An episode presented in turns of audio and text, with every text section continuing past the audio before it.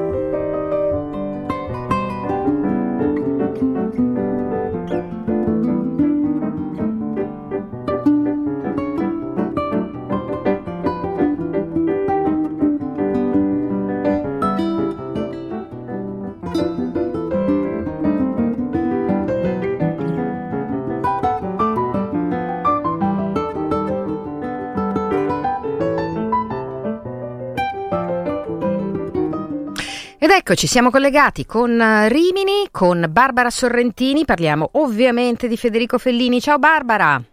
Ciao, buongiorno, buongiorno. Ok, che sì, tempo fa a Rimini? Beh, tempo bello, bello, oh. caldo, anche un po' caldo oggi, ieri freddo e umido, ma oggi uh-uh. però insomma va detto perché comunque sia mi trovo in questo momento all'esterno di Castel Sismondo dove c'è la mostra interattiva eh, Genio Immortale, si chiama, mi hanno raccontato adesso che ci hanno messo tre, tre mesi neanche a prepararla con le installazioni di Studio Azzurro, eh, una mostra che adesso vi farò anche in parte raccontare da eh, Nicola Bassano dell'archivio Fellini per il comune di Rimini, ex Fondazione Fellini, molto interessante perché come dicevamo Studio Azzurro ha realizzato la parte interattiva, eh, per cui già dall'ingresso si passa attraverso porte plasticate con scene, chiaramente la dolce vita, la scena della Fontana dei Trevi inevitabile, però eh, è, è, una suggestione interessante quella di entrare attraverso le porte che, che, mandano film. Poi c'è la ricostruzione del cinema Fulgor con immagini scelte sempre a studio azzurro che si alternano e che raccontano proprio il cinema di, eh, di Fellini con le cuffie, ti puoi sedere con le seggioline, non so se originali, ma adesso lo scopriremo. E poi eh, c'è una parte molto esplicativa ma importante che racconta proprio la storia di Fellini dalla sua nascita a Rimini alla morte a Roma, eh, passando da tutta la sua storia, l'incontro con Rossellini, il primo incontro con Giulietta Masina, Anna Magnani, vabbè, insomma la storia, poi bisogna vederla. Eh, però adesso chiederei a Nicola Bassano del, appunto, dell'archivio sì. Eh, Fellini per il comune. Eh, guarda, la prima domanda perché mi è venuto il dubbio adesso, ma le sedie della ricostruzione del Fulgor sono quelle... No, non sono, non sono le sedie originali, sono state acquistate naturalmente cercando di mantenere una vicinanza a, a quella tipologia. Sì.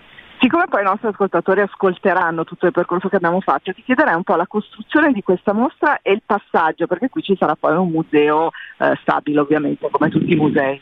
Sì, la mostra diciamo, è stata studiata come una specie di teaser, di anticipazione di quello che sarà il, il museo che aprirà a dicembre 2000, 2020.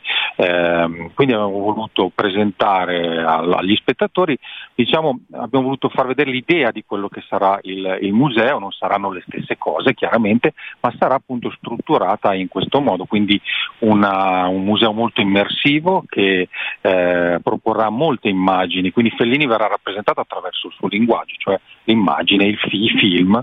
Ehm, e quindi ecco, questo museo che sarà un museo eh, strutturato su tre gambe perché la prima parte appunto è sopra il cinema Fulgor, la seconda parte è un, un parco all'aperto chiamato Circa Marcord, mentre la terza parte a Castel Sismondo eh, proporrà i set felliniani ricostruiti da Studio Azzurro attraverso le nuove tecnologie, la realtà aumentata e quindi una, una modalità molto molto immersiva, molto evocativa.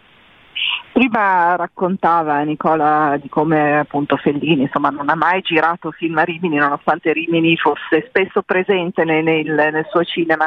Eh, ti chiederei eh, come intanto avete ricostruito e recuperato l'archivio evidentemente immenso, però anche tutte queste immagini e tutta la parte storica eh, di, della mostra.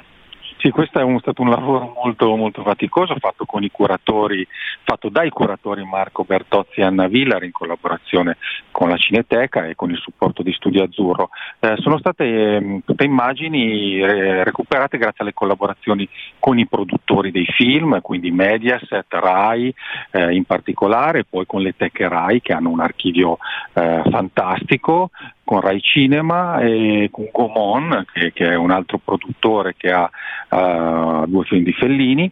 Ehm, quindi ecco, con la collaborazione di tutti e con i materiali che provengono dall'archivio uh, abbiamo messo insieme tutto, tutto questo materiale.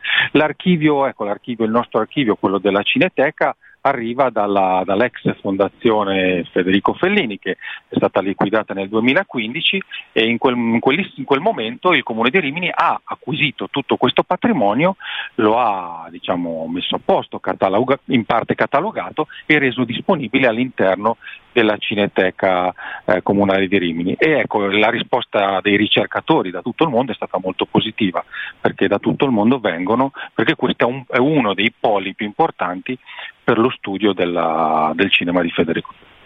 Ecco Ira, eh, beh, intanto ricordo che la mostra qui è aperta fino a marzo del 2020, poi andrà a Roma, girerà ancora un po' l'Italia e poi vabbè, insomma, si vedrà il museo. Quando è il museo? dicembre 2020. Se abbiamo ancora un minuto magari certo, chiederei sì, sì. a Nicola di raccontare anche un po' questo mega compleanno che dura un anno, praticamente Rimini naturalmente tutta travestita eh, da Fellini. Sì, un compleanno che è iniziato a dicembre eh, con um, alcuni eventi molto importanti anche legati al capodanno più lungo del mondo che qui a Rimini si fa da, da, da tanti anni e che proseguirà per, per, per, tutto il 2020. Abbiamo avuto appunto l'inaugurazione della mostra che è stata seguita da tantissime persone, abbiamo avuto il 20 gennaio ehm, in piazza una, una, uno spettacolo un, una celebrazione proprio da compleanno con una torta alta due metri fatta da, dal pasticcere Rinaldini davanti a veramente migliaia di persone, quindi ecco un, un seguito veramente importante da parte del, della gente. Ma questo proseguirà nel corso dell'anno con dei convegni, a marzo ed aprile due convegni molto importanti, uno su Fellini e il Sacro e un altro su eh, Il Libro dei Sogni, il vero grandissimo capolavoro di Fellini. Eh, però non solo, ci saranno proiezioni, rassegne, incontri al Cinema Fulgor, ospiti che verranno, verranno qui. Ecco, ricordo che il 20 gennaio eh, sono venuti eh, due registi importanti, Bellocchio e Marco Tullio Giordana, proprio a raccontare il loro rapporto con Fellini. E eh certo, eh, ieri non dimentichiamo eh, lo scrittore Pennac che ha scritto un libro uscito il 16 gennaio proprio in ricordo di Fellini, diciamo un libro ispirato a Fellini e che ha portato qui al Teatro Galli il suo spettacolo proprio il 22 gennaio. Ecco, Bene. Noi ci rimmergiamo in questa tra le porte animate. Esatto. Ecco, eh, eh, va bene, vi, vi, immergete, siete anche al mare e quindi scusa, era veramente eh, una battuta freddo, indispensabile. Era assolutamente indispensabile. Da Rimini dunque l'installazione, una delle più importanti iniziative legate all'anniversario, al centenario della nascita di Fellini che cadeva il pro, lo scorso 20 gennaio, per tutto l'anno parleremo, penso, insomma, di Fellini. Certo vario certo. modo. Grazie Barbara, ci risentiamo presto, un saluto a tutti, ciao. Ciao, grazie. A presto, ciao ciao. Bene, e noi andiamo avanti, naturalmente, andiamo avanti con eh, adesso, fra poco, un altro appuntamento importante. Ritorniamo qui a Milano.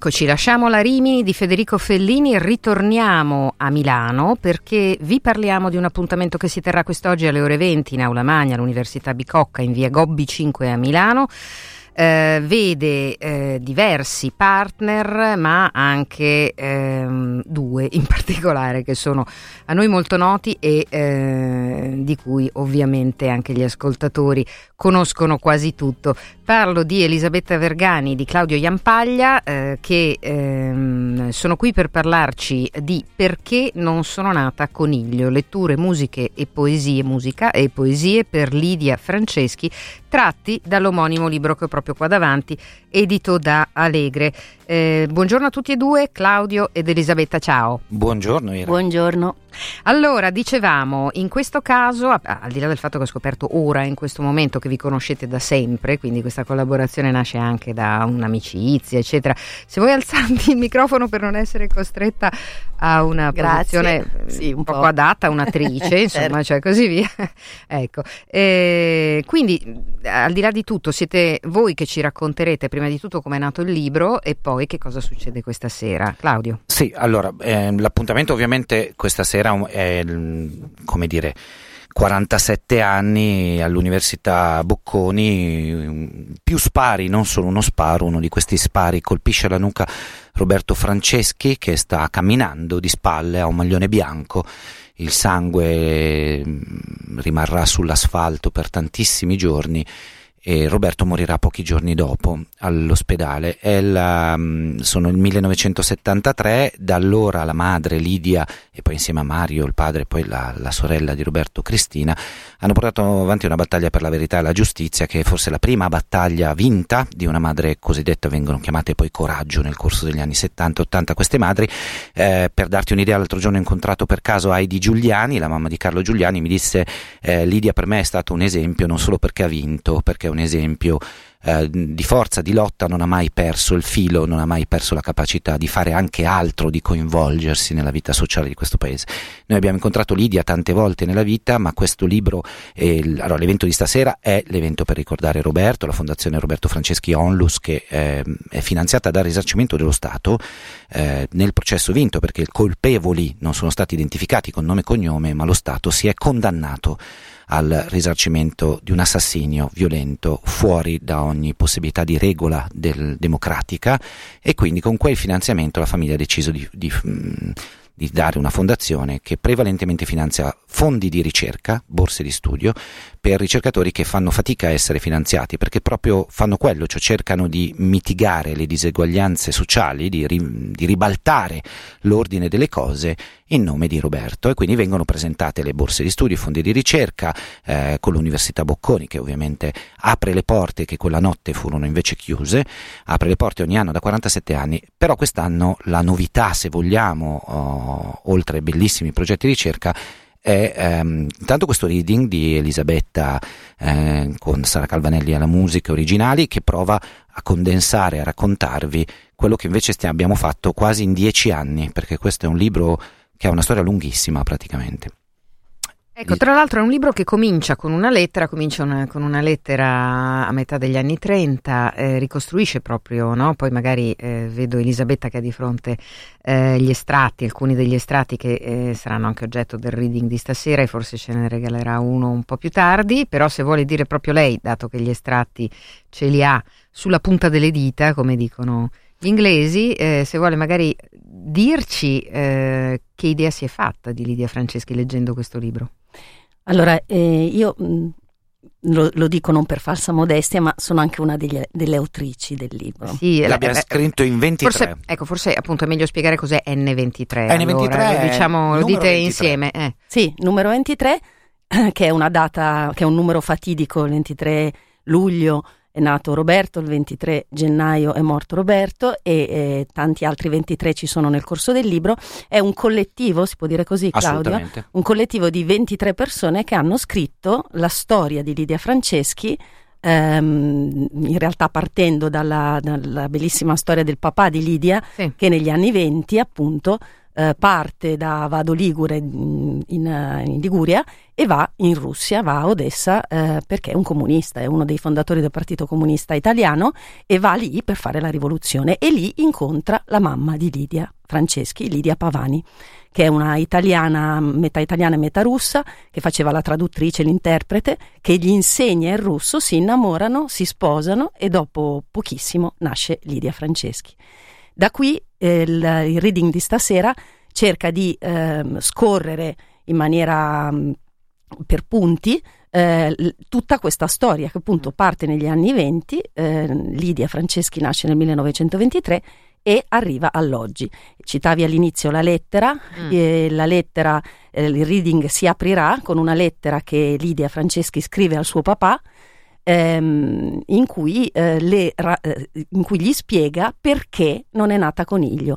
Eh, perché non è nata coniglio? Perché il papà di Lidia spesso eh, la prendeva tra le braccia, l'abbracciava e le diceva affettuosamente: Ma perché non sei nata coniglio? Uh-huh. E, e, da qui il titolo del libro e da qui si comincia, in realtà io eh, comincio dall'oggi, cioè metto la lettera di Lidia del perché non è nata coniglio oggi, come se parlasse oggi al suo papà e poi si ritorna indietro nel, negli anni venti e si racconta per sommi capi la storia. Tutta che è la una, vicenda, che è veramente vicenda. una vita davvero straordinaria, piena eh, di grandi disgrazie, ma anche di violenza proprio, di, gra- no? sì, di grande Novecento. Grande, sì, ecco, molto, infatti, molto simbolica di, del secolo breve che fu fatto proprio di queste incredibili montagne russe emotive per tantissimi civili, insomma, e quindi di tanti cambiamenti anche nella vita delle donne, poi particolarmente. Quindi eh, è davvero appassionante, proprio è un film diciamo così, e speriamo che magari un giorno lo diventi. Ma guarda, è scritto anche come una sceneggiatura, eh, perché l'unico modo di scrivere in 23 è quello di cominciare a scrivere ciascuno su noi ci siamo divisi una linea del tempo, peraltro lavorata su ricerche storiche fatte anche in Russia, sono dieci anni di interviste, ricerche storiche negli archivi, l'Istituto Gramsci, ad Odessa in Russia, insomma avevamo un materiale sterminato, anche il materiale dell'archivio della Fondazione Franceschi, e poi abbiamo dovuto, come dire, dividerci i compiti in qualche modo, fare tante ricerche. Tra gli autori, adesso ne citiamo qualcuno perché sono, c'è anche Danilo De Biasio, ex direttore di questa radio, c'è Nando Dalla Chiesa, Franco Fabbri che ci racconta la storia della canzone, del movimento studentesco, di quel pezzo a cui appunto Roberto Franceschi apparteneva, c'è Lidia stessa che scrive molte cose, tratte non le scrive oggi, sono tratte dal, dal suo archivio, c'è Benedetta Tobagi, c'è uh, Marco Pagani, me, me ne dimentico, Marco Donati. Marco Donati, me ne dimentico tantissime, anche persone che non hanno a che fare con la scrittura. C'è un primario del, dell'ospedale Niguarda, che era il di, compagna di banco eh, di, Roberto. Roberto. E poi abbiamo ririscritto tutto, ovviamente col, con l'accordo di tutti quanti, per provare appunto a dare una, una voce sola, perché è un romanzo in realtà. La cosa interessante è che è un puro romanzo dentro quello che c'è è tutto vero. Un romanzo a 23, no, a scusate, mh, mm, 46 mani. E eh. comunque eh, il reading teatrale, tra l'altro, mm, prevede mh, mm, prima o dopo insomma, degli interventi di ospiti, tra cui Laura Boldrini, Tiziana Ferrario, Cristina Franceschi, eh, Maria Piamendola, Giulia Di Donato. Insomma, mh, è una serata importante. Io ve lo ricordo, ore 20, Aula Magna dell'Università Bocconi Via Gobbi 5 a Milano, alla presentazione di questo libro edito edito da Allegre, l'avevamo promesso però che adesso Elisabetta ci fa sentire, eh, ci regala un, un, breve estratto da quello che eh, sentirete anche stasera. Milano, 23 gennaio 2020. Caro papà, ti scrivo come se tu appartenessi ancora a questo mondo e sono certa che il tuo spirito che vaga nell'infinito sentirà il mio richiamo. Spesso, con gli occhi lucidi di lacrime, abbracciandomi forte, mi dicevi perché non sei nata coniglio? Adesso che all'orizzonte è comparso il mio tramonto, ti posso rispondere. Thank.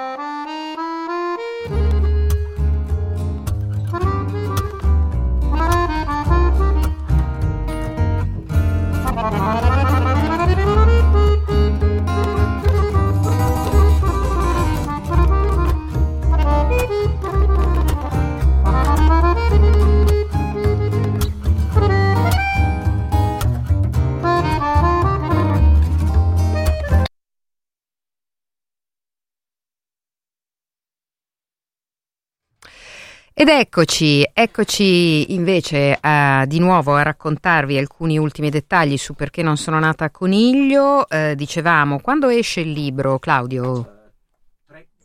Penso tre giorni, se non mi ricordo male. Comunque oggi è presente in Bocconi per chi volesse in anteprima, ovviamente quello va da sé. Eh, in libreria tre giorni dovrebbero essere esatti. E vabbè, poi ovviamente ci sarà magari anche qualche altra occasione perché appunto il ecco. vantaggio di essere in tanti è... Dunque noi speriamo davvero che ci sia un'altra occasione, che ci sia la possibilità di fare molto da questo libro, anche perché insomma avendo Elisabetta tra gli autori e avendola eh, come sappiamo già eh, insomma, vista e eh, ammirata in eh, operazioni che hanno a che vedere con eh, grandi spiriti del Novecento, insomma è una cosa che so che le, le fa molto piacere fare e approfondire, eh, per cui credo che magari ci sarà la possibilità di riascoltare degli estratti del libro. Assolutamente sì, vi stiamo anche preparando qualche sorpresa qua per Radio Pop, ma la cosa forse ah. più emozionante per noi è il mm-hmm. fatto che ovviamente questo è un libro dedicato a Lidia Franceschi che racconta la sua vita e stasera ci sarà Lidia Franceschi perché Lidia non Franceschi l'abbiamo detto, ci esatto, eh, per, anche lei per forse la prima volta ascolterà il rovescio della storia, della sua storia. Grazie ancora, dunque appuntamento alle 20 dunque all'Università Bicocca. No. Eh, Bocconi. No, Bocconi, mm, scusatemi, ho sbagliato università, mi perdoneranno quelli della Bicocca, ci andiamo spesso. Eh, università Bocconi, via Gobbi 5 a Milano, ehm, perché non sono nata coniglio. Grazie a tutti e due, a risentirci, ciao. A presto. Ciao. E dunque eccoci eh, a darvi appuntamento a fra pochissimo con eh, la seconda parte di eh, Cult, adesso un piccolo blocco, un breve blocco pubblicitario, noi eh, torniamo subito dopo.